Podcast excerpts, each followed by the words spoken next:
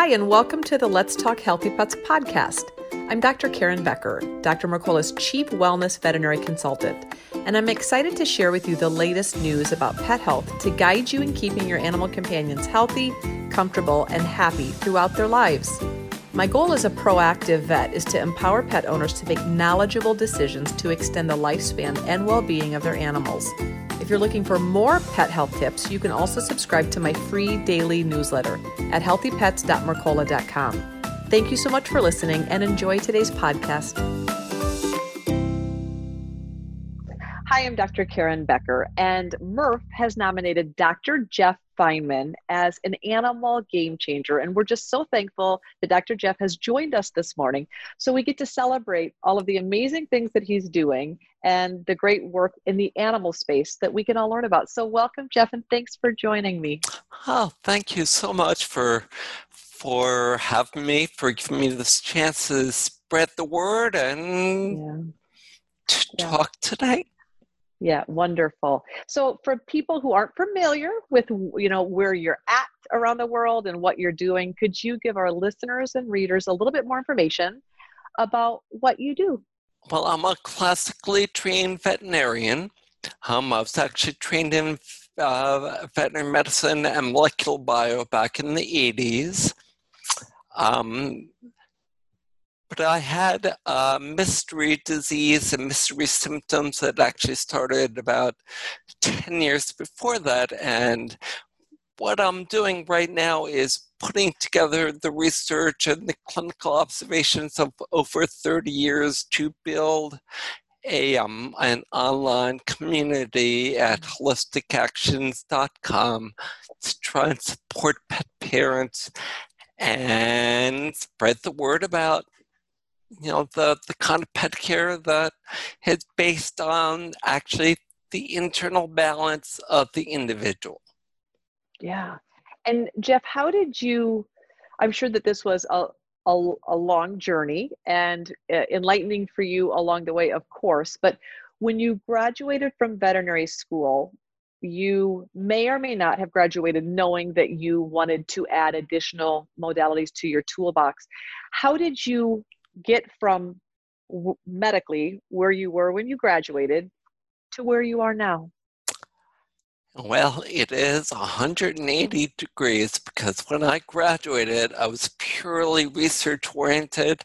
Um, actually, my training at that time was in endocrinology mm. and aging, and there was no thought whatsoever for what I do now. Um, and I'm here now because of purely because of observation, because of the training as a scientist, you're trained to keep an open mind and change your theories, or change um, your paradigms or the way you treat based on what you see in in your patients.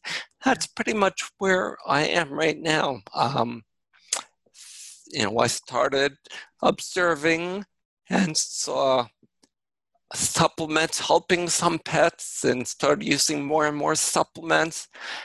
Um, and then in, gosh, I guess it wasn't until the 90s, I was reading a book about complementary, Susan Wynn's book about complementary um, medicine and happened across the the section about energy medicine and homeopathy and read the references and I was hooked from there, actually, from the exquisite successes of energy medicine and homeopathy in epidemics, in past mm-hmm. epidemics.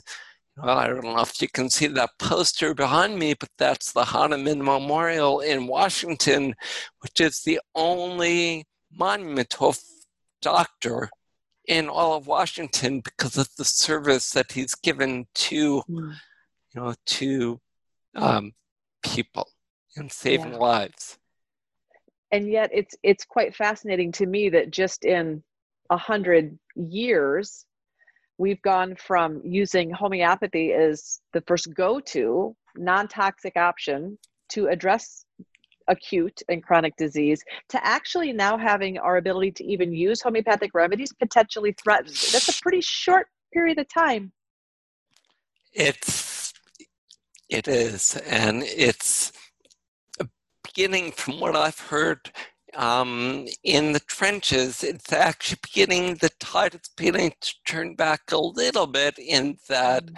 more and more pet parents and just um, everyone is is seeking homeopathic care and mm-hmm. perhaps it's informed by you know the documented cases of you know uh, homeopathy and covid yeah exactly. I think covid covid is providing a, an especially stressful and yet opportune moment for homeopathic medicine to to go from risky to people desperate willing to try anything seeing this profound intervention be available for very inexpensive and yet i think w- when people reach a state of desperation it opens up their ability to be less critical because they're desperate instead of judgmental and i think we're there.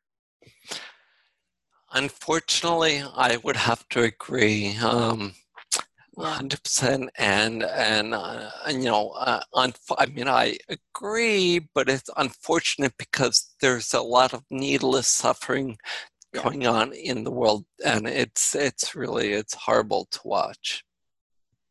It it is. It's it's devastating, and I guess what's frustrating, especially for whole, for doctors that function on the proactive side of things especially like you and i where we start with the least toxic options first it's it's extra difficult because it didn't have to be this way and yet it does afford us an opportunity to show another form of medicine that can be profoundly more effective with fewer side, to no side effects and of course available to everyone. So there we do have this opportunity right now to to bring homeopathy back to the forefront in an incredibly positive light which is um, an opportunity and i'm thankful for that. Dr jeff do you you're you're doing lots of things uh, but talk to me a little bit about what is most inspiring for you right now. What are you doing right now that you just love or what do you love most about your job right now? Well, what I what I love most is certainly helping pets and you know seeing animals recover their health that have been chronically ill, but I think almost as much what I enjoy and what I love and my passion is for helping to empower pet parents to learn what it took me decades of being a scientist and veterinarian to know, which is that it's really about our pets' ability to heal themselves that we don't need to use any foreign or um, potentially side effect ridden you know uh, treatments to get them well. So it's really the um, it's really the transformation it's really the empowerment that i can share with pet parents that yeah. that i love the most every day. I wake up every morning thinking about that. Yeah. Yeah that's and it's interesting when I think oftentimes as veterinarians, the first concept uh, that I was ever kind of exposed to along that vein was a profoundly successful wildlife rehabilitator that I had the opportunity to meet as a very young person, much before veterinary school. And her statement to me was, you know, Karen, these these wild animals. She specifically worked on raptors, and she said, you know, all of these birds were thriving until they were shot or ran into an electrical wire or some human intervention that injured them. But their bodies worked beautifully up until trauma. Our job isn't to put anything into their system that is foreign or that they could react to. Our job is to facilitate their healing response, but do it in a non-toxic way. And you know, at, as a as a 14 year old, I was like, wow. And but you know that that premise is still there. Animals, all of us, all of our bodies are wired, wired with the ability to want to seek balance and homeostasis. And sometimes what we need to do is get out of the way and remove obstacles from our pets' bodies to just allow the natural healing process to occur. But we weren't necessarily taught that in veterinary school. Yeah, um, definitely, definitely was not taught that, and that's exactly that's a beautiful way of putting it. Um, that we are getting out of the way and allowing the body to heal itself, and whether it's with homeopathy or any other modality, that's always what we do. There's really no no uncertainty in healing. In that you know we always heal by activation of the natural um, mechanisms that we yeah. So well in our body. And actually, um, conventional science is beginning to, to say the same thing. So they're they're yeah. beginning to integrate. Yeah, they they are. And Dr. Feinman, if you could share one idea or thought or concept uh, with the entire pet loving world, if there's one thing that you would want to share, what would that be? It's going to sound a little odd, but um, what I thought one thing would be follow the energy. So energy, energy is real, physical and non-physical, and the energy of your pet's body is what allows it to use its cells and activate healing in a way that you know is going to be most effective. And that energy activating natural healing abilities is incumbent on or directly related to quality of life. And actually what we teach is called quality of life medicine. Is based on and this actually might be a second thing i would say but it's directly related. It's based on the beam. Beam are is an acronym for behavior, energy, appetite, and mood. And whenever we treat any condition in any way, beam should be improving. If beam is decreasing, then you're not following the energy and you're not going in the right direction. So follow the beam and follow the energy. Well, this has been inspiring and enlightening, and your Healthy Pets Awesome Recognition Award is much deserved. I've loved getting to know you virtually, and I appreciate everything you're doing for the animal community.